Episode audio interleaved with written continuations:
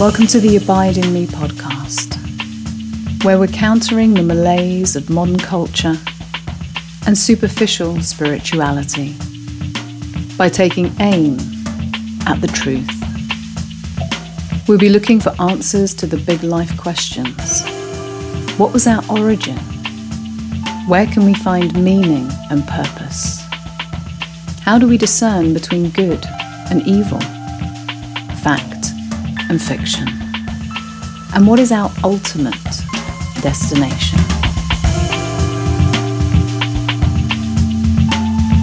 You can find more content on our YouTube channel, AIM Radio, or follow us on Instagram. All links and resources are provided in the podcast notes. Enjoy this week's episode.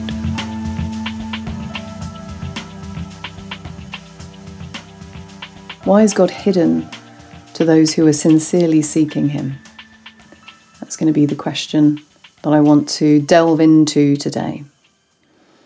It's a question that I see many people asking online, and it causes great distress to some people, even some Christians, when they feel that they can't feel God's presence or they don't feel that God is listening to their prayers. But this argument of divine hiddenness, which is really an argument that a lot of atheists use to prove that God doesn't exist, um, has been pushed to the forefront again recently by one prominent atheist, Alex O'Connor. And on the face of it, it seems like a very good question and good argument. It goes something like this If God exists, and if you read through the Bible, it says that God sincerely wants to have a relationship with us, with His creation, then why don't more people have that experience? Why are people seeking and not finding? Because if God is a loving God, as Christians say, wouldn't He do everything in His power to draw people to Him so that their lives would be better and that they could be in relationship with Him? So I've seen a video of Alex O'Connor, and he says, Look, I've done everything to seek God. I'm open to a relationship with God. I don't have any resistance. I've read the Bible. I've studied it. I've prayed. I've lived with and tried to emulate other Christians. I've even done a theology degree. And yet, I still don't believe.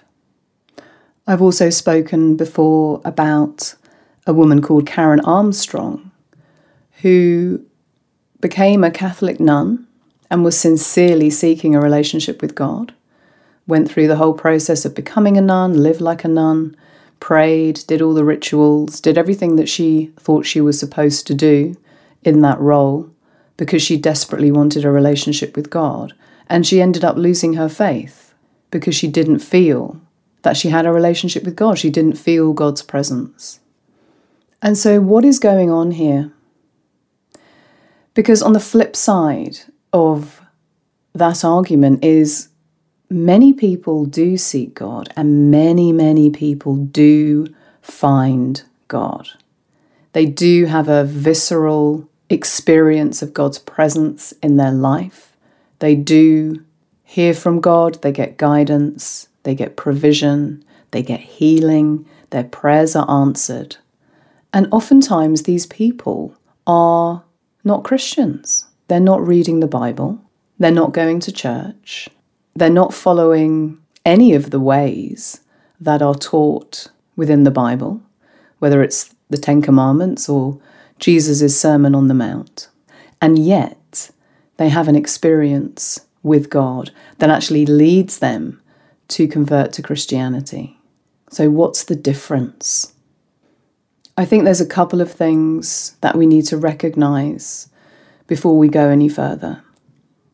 The first one is as humans, we are very much blind to ourselves.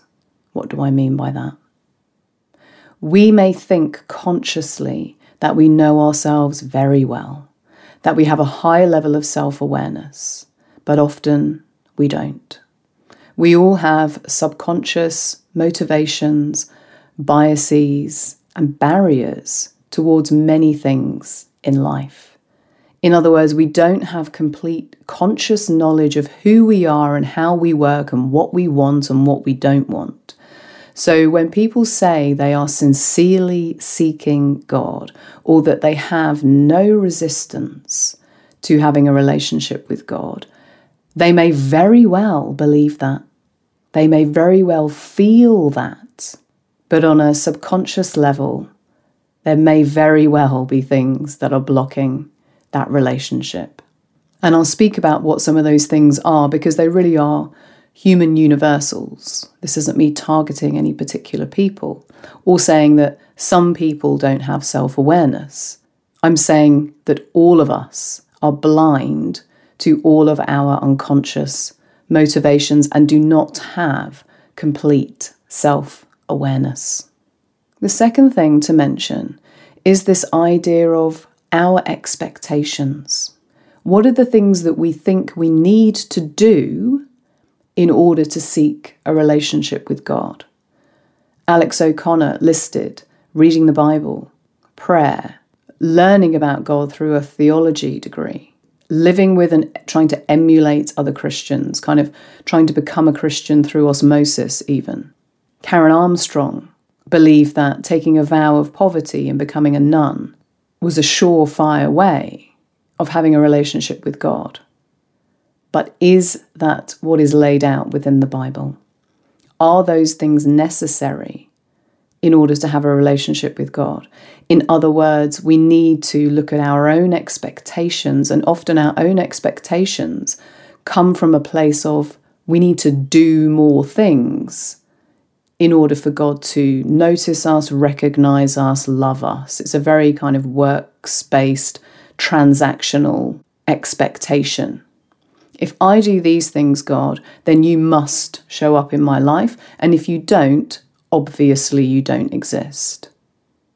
And so we're making a lot of assumptions, aren't we, from our human perspective about what God wants or how God is going to act if we do these certain things.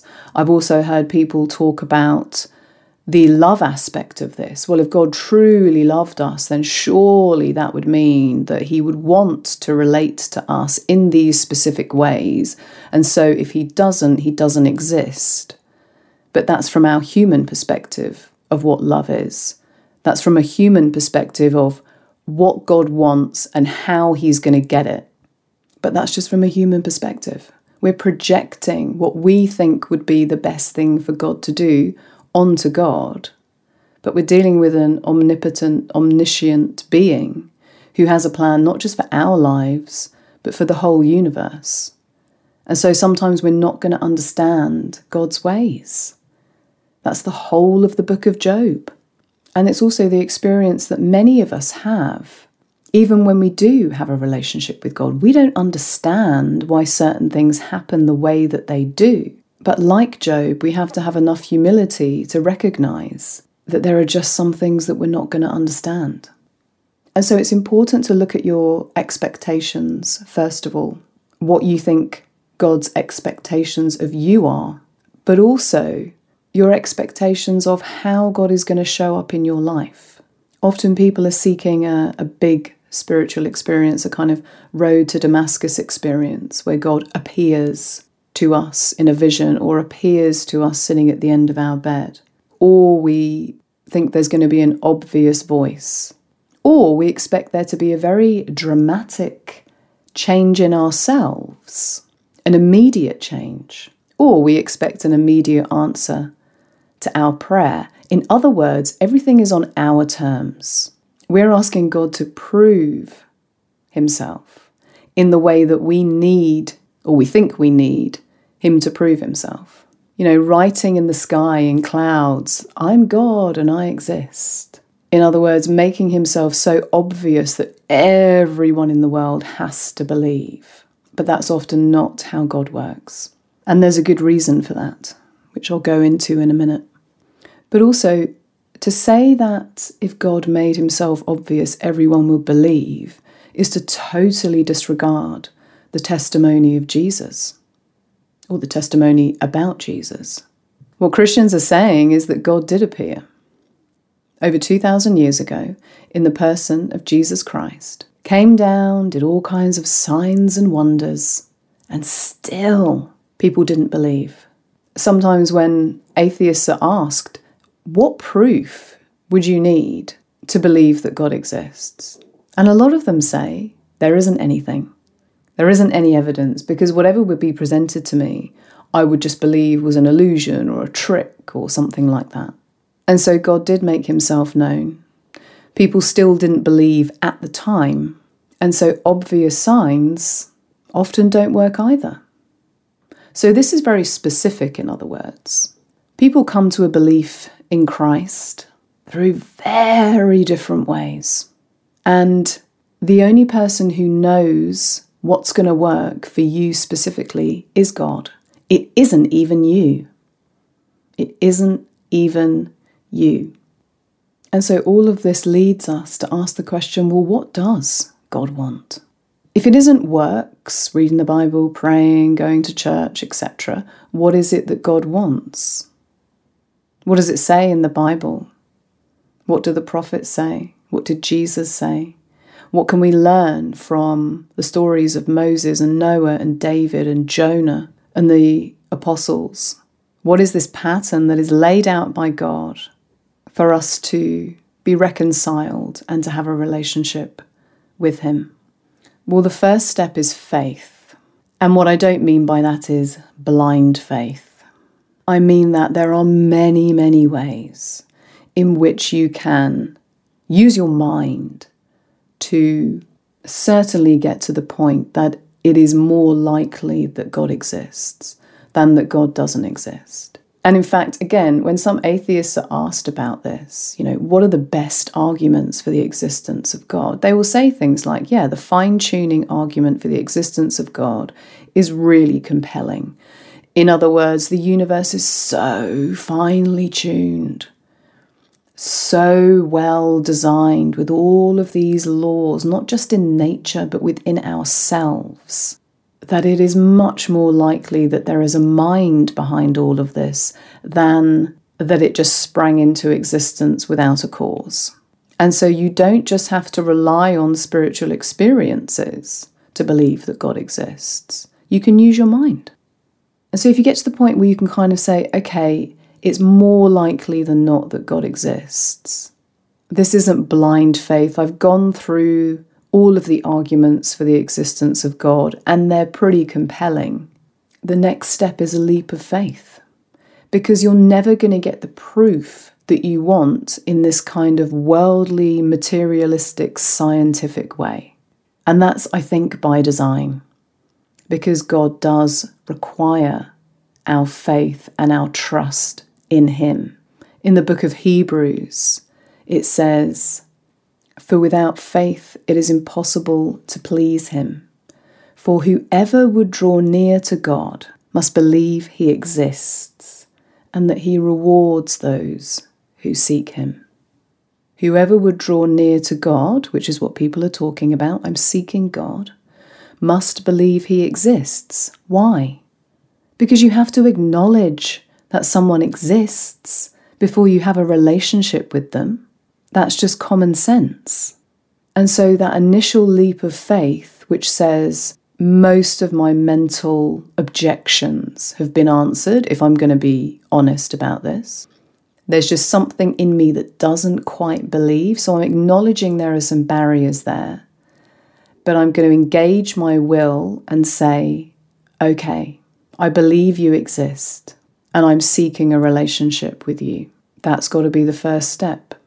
If you're still in a lot of doubt about God's existence, it's going to be very difficult to start forming a relationship.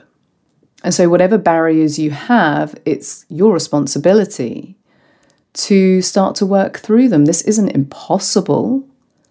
There are many, many, many, many, many, many very intelligent people who have become Christians once they've started to wrestle with the arguments for and against God. And even if they are reluctant converts, like C.S. Lewis, who felt that he was dragged kicking and screaming to this kind of realization that God exists, he still took that leap of faith. And his first act was to kneel down and pray. So, what's the second step? Humility. Humility. You have to have humility to have faith. Because humility says, I don't have all the answers and I'm never going to get all the answers.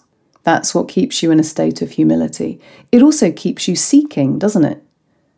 And learning and understanding and developing wisdom because of that. So it's necessary. A lot of people, I'm sure I've heard Sam Harris say this why didn't God just give us all the answers? Why didn't He leave us a, a quantum physics textbook so that we know exactly what's going on? Well, probably because we would become incredibly arrogant and that's giving us wisdom that is unearned, which is very much the same attitude as Adam and Eve in the garden. They didn't want to wait on God and be patient and be led by Him in His timing. They wanted to fast track themselves to get instant wisdom so that they could be like gods. But of course, they wouldn't have the wisdom or the understanding because they hadn't learnt anything. They just wanted it given to them and so we need to wrestle with these things. And in the wrestling, when we understand, oh, right, I'm not going to get all the answers, it keeps you in a state of humility. And we're not showing humility when we're saying, hey, God, I've done all these things and you haven't showed up, so therefore you don't exist. Because it's on your terms, not God's terms. You're not acknowledging that God's ways are higher than your ways. And you're shaking your fist and demanding things to be a certain way which is essentially you being in your pride. You saying to God, I know the best way for you to reveal yourself to me, and because you're not doing it, therefore you don't exist. So God is looking for people who are humble, who have dropped their pride. It is the main barrier that people have towards a relationship with God, even though they think that they are seeking God sincerely, their pride will get in the way. When I listen to a lot of these divine hiddenness arguments, the verse that was just burning in my mind was Jesus' instruction when he said, You're going to lose your life to find it. You're going to lose your life to find it. If you want to follow me, you need to let your old life and your old ways behind. You cannot be wise in your own eyes. Proverbs 3 Trust in the Lord with all your heart. Do not lean on your own understanding. That's what we want to do. We want to be wise in our own eyes. We want to lean on our own understanding. We want to make up good and evil for ourselves.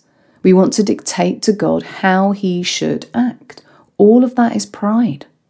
People don't want to lose their lives because they like their lives.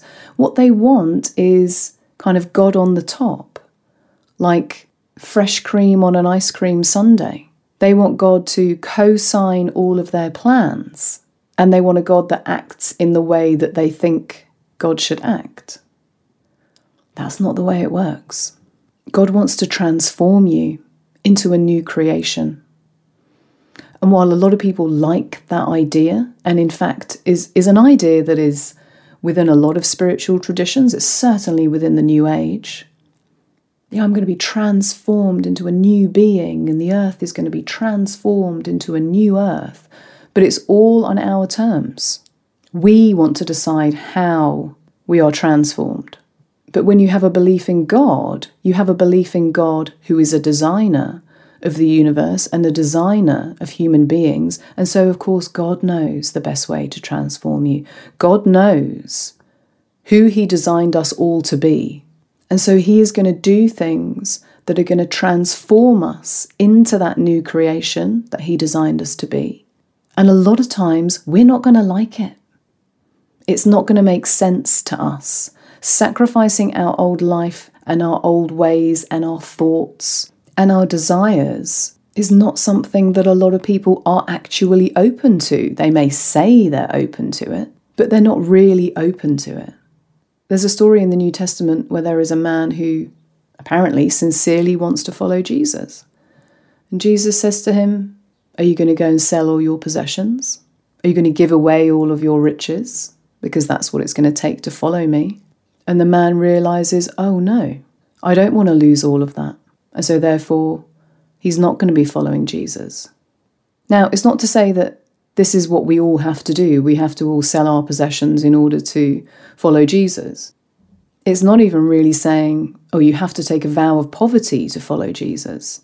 Jesus obviously knew what the barrier was for this particular person in following him, but it may be a very different barrier to you. And so many people who say that they are non resistant and open to a relationship with God, in other words, they're kind of agnostic, are also making a very good living by being agnostic, leaning towards atheism. They may have massive followings, they may have good standing in their community. In other words, they feel self satisfied and that they have importance in the world within themselves, but they are leading people away from God. And so God came to Alex O'Connor and said, Listen, you need to shut down that YouTube channel. You're leading people away from me. Are you prepared to do it? Are you prepared to lose the status, lose your group of friends, lose the money that comes from what you're doing in order to follow me? Are you going to take that leap of faith? Would he do it? Would you do it? And this is often why we are asked to let go of certain things that we feel are very important and that create our identity. But often these are the things that are blocking our relationship with God. You've got to lose your life to find it. I've had to do it many times, and it's so difficult. And sometimes you are dragged kicking and screaming, but the newness is on the other side of that. The relationship the deepening relationship with God is on the other side of that because you've demonstrated your faith. And so you are rewarded. God knows what's best for you. And that's a belief that is very hard for people to grab hold of and, and believe because we are taught in our society that we know what's best for us, we know our own mind. And so to flip that on its head and say, no, God knows what's best for you is again a step that people don't want to take, but it's necessary if you're going to have a relationship with God. You've got to acknowledge that He exists and that He rewards those who seek Him. But there are going to be some things that you're going to need to let go. And so that is a, a very subconscious barrier, actually, because people don't realize the things that they need to let go. This is a topsy turvy, upside down worldview that is being presented to us by Jesus. Okay, don't be worldly, don't be of this world. There is another world where things are basically going to be an inversion of this world. Because this world is based on all the wrong things. It's based on pride, it's based on self serving, it's based on selfishness, it's based on coveting, wanting what other people have, desperately trying to climb up the corporate ladder and tread on people as you go up. It's based on lies, it's based on manipulation, it's based on hatred often. And he wants to transform us into people who are the opposite of all of those things. But a lot of the time, we don't see how upside down this world is. And we want to follow the ways of this world. We want to get our desires met. And we think when we do that, we're going to be happy and we're going to be fulfilled. But a lot of our desires are just to accumulate more stuff, to have more power, to have more status, to have more money. We want more, more, more, more, and yet we're never satisfied. And Jesus is saying, yeah, let all that stuff go. It's never going to satisfy you. It's never going to be fulfilling. It's never going to provide you true meaning and purpose. And I think inside we all know that, and yet we still pursue it because the other road is more difficult. And so, this sacrifice that I'm talking about is again not something that people are prepared to do in order to seek God and find Him. The other thing that people don't want to do is to acknowledge that they've done anything wrong. It's not just about praying to God for the things that you want and, oh, hang on a minute, these prayers haven't been answered and so therefore God doesn't exist. God is asking for our acknowledgement and our repentance, acknowledging that we've done something wrong and many people won't acknowledge that. It's offensive to them. What do you mean I've done something wrong? What do you, what do you mean I need to ask for forgiveness? If you don't understand that point, you're never going to understand Christianity. Most of the people who aren't Christians but have these experiences with God are people who are crying out to God, desperate. And so they are in a place of absolute humility. They've tried all the ways they can to live a good life. They've acknowledged that they've made a complete mess of it and they cry out to God. That is acknowledgement, that is humility, that is repentance, and that is when God shows up. When you say, I need you, okay, I can't do it all on my own. I've made a total mess of things. I've hurt people. I've hurt myself. I can't get out of this addiction. I can't have a good relationship. I'm selfish. I'm jealous. I act with malice. I'm not paying attention to the right things in my life. I'm seeking my own pleasure rather than helping other people. And people's lives are falling apart. When they acknowledge that, that's when God shows up. And so I'm not saying that you have to get to your worst point, but there does have to be an acknowledgement that you've been wise in your own eyes and things haven't gone well. Okay, you're anxious, you're depressed, you're addicted to things. You made one bad decision after the other. And I'm not where I want to be. I'm not who I want to be. And that's when God shows up. And that's when the real relationship starts. That's when the real transformation starts. And He starts to rewire you to be the person that He wants you to be. True transformation is when you don't want to do the things that you used to do. You don't want to drink. You don't want to smoke. You don't want to lie. You don't want to be lazy. You don't want to gossip. Those things kind of repel you. That's when you know true transformation has happened. True transformation isn't you trying to be a different person and following all these rules that you think is going to keep you in line. It's when you notice one day, oh, yeah, I don't even want to have a drink. I don't even want to eat that kind of junk food. I don't even feel jealous of that person anymore or hateful towards them. Oh, I actually do feel forgiving towards these people that have hurt me. That's true transformation. But that will only happen if you are listening and you are obeying. And that's probably another reason why a lot of people don't feel that they have a relationship with God. Because the things that He's asking you to do, you don't want to do.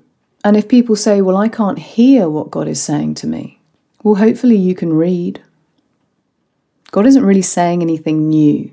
He's been saying the same thing from the beginning trust in me, listen to what I'm saying. I'm going to lead you in the right direction because I created you and I have a plan for all of this. So follow me, do what I say, don't be wise in your own eyes, don't lean on your own understanding. It's going to get you in trouble. Surely your life and the whole of human history is a testament to that. And you can read through the Ten Commandments. You can read Jesus' Sermon on the Mount if you want to know how he expects us to behave. It's all laid out in black and white. Don't be selfish. Don't desire and covet what other people have. Don't be lustful. Don't cheat. Don't lie. Don't steal. It's not difficult. Look at Jesus' life, look at the template of his life and how he lived and how he behaved. We're supposed to be following him, and if we're not doing those things, it means that we're not listening. Even if we haven't quite got to the point where we're able to discern God's voice, we have a written record. We have a written record of the people who had the closest relationship with God. In other words, the prophets, the apostles, and of course, Jesus. From the beginning, the people who acknowledged God and had faith, listened, and obeyed are the people who were brought into new life. Whether it was Noah building the ark, what a crazy idea that is. But he followed God's instructions, not just to build it, but to build it exactly to God's specifications. And yet he was the one and his family that survived the judgment and the flood. To begin again, Abraham told that he was going to have a son, even though he and his wife were nearly a hundred years old. And he had faith, and God provided the son, and ultimately led his family, who became the 12 tribes of Israel, into the land. But he didn't do it in their timing. It didn't mean that they didn't suffer along the way. Moses, after he had fled Egypt, was in the wilderness for 40 years, being humbled by God. And then he was given the enormous task of going back to Egypt and bringing out all of the Israelites without any worldly power, any worldly money, any army. And he trusted, he had faith that God was going to be with him. And so he obeyed. And there are countless examples in the Old Testament and the New of people having faith, of trusting in God, even though all seems lost, even though it all seems like an impossible task, even when they're kicking and screaming like the prophet Jonah, that when they eventually stop running away from God, acknowledge Him, and do what He says, they are rewarded. Their new life begins because they've let go of the old. They've dropped their pride and begun to walk in God's direction. God's not going to force himself on any of us. We have free will. That is one of the fundamentals of this reality. We have to choose, we have to turn, and we have to ask. But as James says in his letter in the New Testament, you ask but do not receive because you ask wrongly to spend it on your passions, in other words, your desires. I want this, I want that, I'm not happy, give me this, give me that. That's how a lot of people pray. And they don't receive. Because really, the first prayer that we need to pray is one of repentance, because that gets us into a state of humility. This isn't about feeling shame forever and guilt forever and self flagellation and, oh my God, I'm not worthy. I'm not talking about that. It's just a simple acknowledgement Yes, Lord, I understand I've done all these things wrong. And I am truly repentant. I do truly have a broken and contrite spirit. That's the first prayer. And that's when God knows He can work with you. He can only work with you in your humility. He can't work with you in your pride. And so He won't show up. Certainly, He won't show up in the way that you are demanding. But actually, God is speaking to all of us all the time. That's what our conscience is. And isn't it weird that we have a conscience, almost a kind of higher level of what we perceive to be our mind? As Paul says, I find it to be law that when I want to do good, evil lies close at hand. In other words, it doesn't matter how much of a relationship you have with God, you're still going to have those times when you want to go your own way. You want to satisfy your own desires. But there's always that still small voice that says, no, shouldn't be doing that. You get those little nudges, those little feelings. Where does that come from? If it comes from us, why don't we just behave like that all the time? Why do we have this tug within us? From an evolutionary point of view, why does that happen? Because often the things that we want to do in a human, almost animalistic sense are not good for us. We want to stuff our faces. We want to get drunk. We want to lie, cheat, steal. It's pleasure seeking, but it's not good for us. We all know that. So, where's this other voice coming from that's trying to lead us in the other direction? It's God's voice. And so, for the people who say God isn't showing up, I'm going to suggest that they start listening to their conscience, to start to become more aware, start to notice your thoughts, and start to notice that voice that says, no, that's not the right way to go, that's not the right thing to do. Start to notice those feelings of discomfort or guilt or shame because they're telling you that you've done something wrong. We all know that. But we think it just comes from us. But it doesn't. And so we're very good at looking at other people and seeing what they do wrong and what they do right and having lots of judgments and criticisms. And so, obviously, we all believe that there is a right way to behave and a wrong way to behave. And so, we just need to turn that insight onto ourselves because that's when transformation begins. And so, I think people are truly afraid of true transformation because they want it all on their terms. They want their lives to be better, they want their relationships to be better, and yet they're not prepared to do the things that are necessary they want to make it up as they go along, or they want to just complain about their problems rather than do anything about it. If you have a problem in your relationship, then you need honesty and assertive communication to solve it. If you're not prepared to be honest, if you're not prepared to communicate, nothing's going to change. And so many people find it so hard to be honest. So many people find it hard to have any kind of what they perceive to be a confrontation or just a, an assertive conversation with people that they love. And so they just avoid it and then complain about their husband or their wife or their children or people at work or whoever rather than tackling it head on. And so we are very avoidant of the things that we truly need to do to transform. And so it stands to reason that we're going to block out any kind of guidance that comes to us that tells us to do something we don't want to do. We all do it. I had a very difficult situation in my life and in my community where I got to a place where I felt completely betrayed by many people in a community that I'd lived in for nearly 10 years. And for nearly two years, I harboured resentment. It started off with anger, then bitterness, then depression on my part, and resentment. And it was because I hadn't yet got to the place where I could forgive. And in fact, I didn't want to, even though I knew the teachings of loving our enemies and loving our neighbour and forgiving people or we're not going to be forgiven. You know, I can rattle them off because I've read them, I understand them. But the test was, am I going to live it out?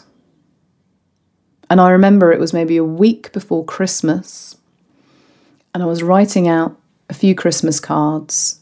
And normally I'd send them to, you know, the majority of people in my community, but I had decided that I was just going to send them to the people that I liked. And then I just had this feeling and this intuition to send Christmas cards to all the people who had betrayed me. And there was a, a kind of instance of rebellion where I was just thinking, there's no way I'm gonna. And it was almost halfway through the thought. This feeling of peace came over me. And I just said, okay, I'll do it.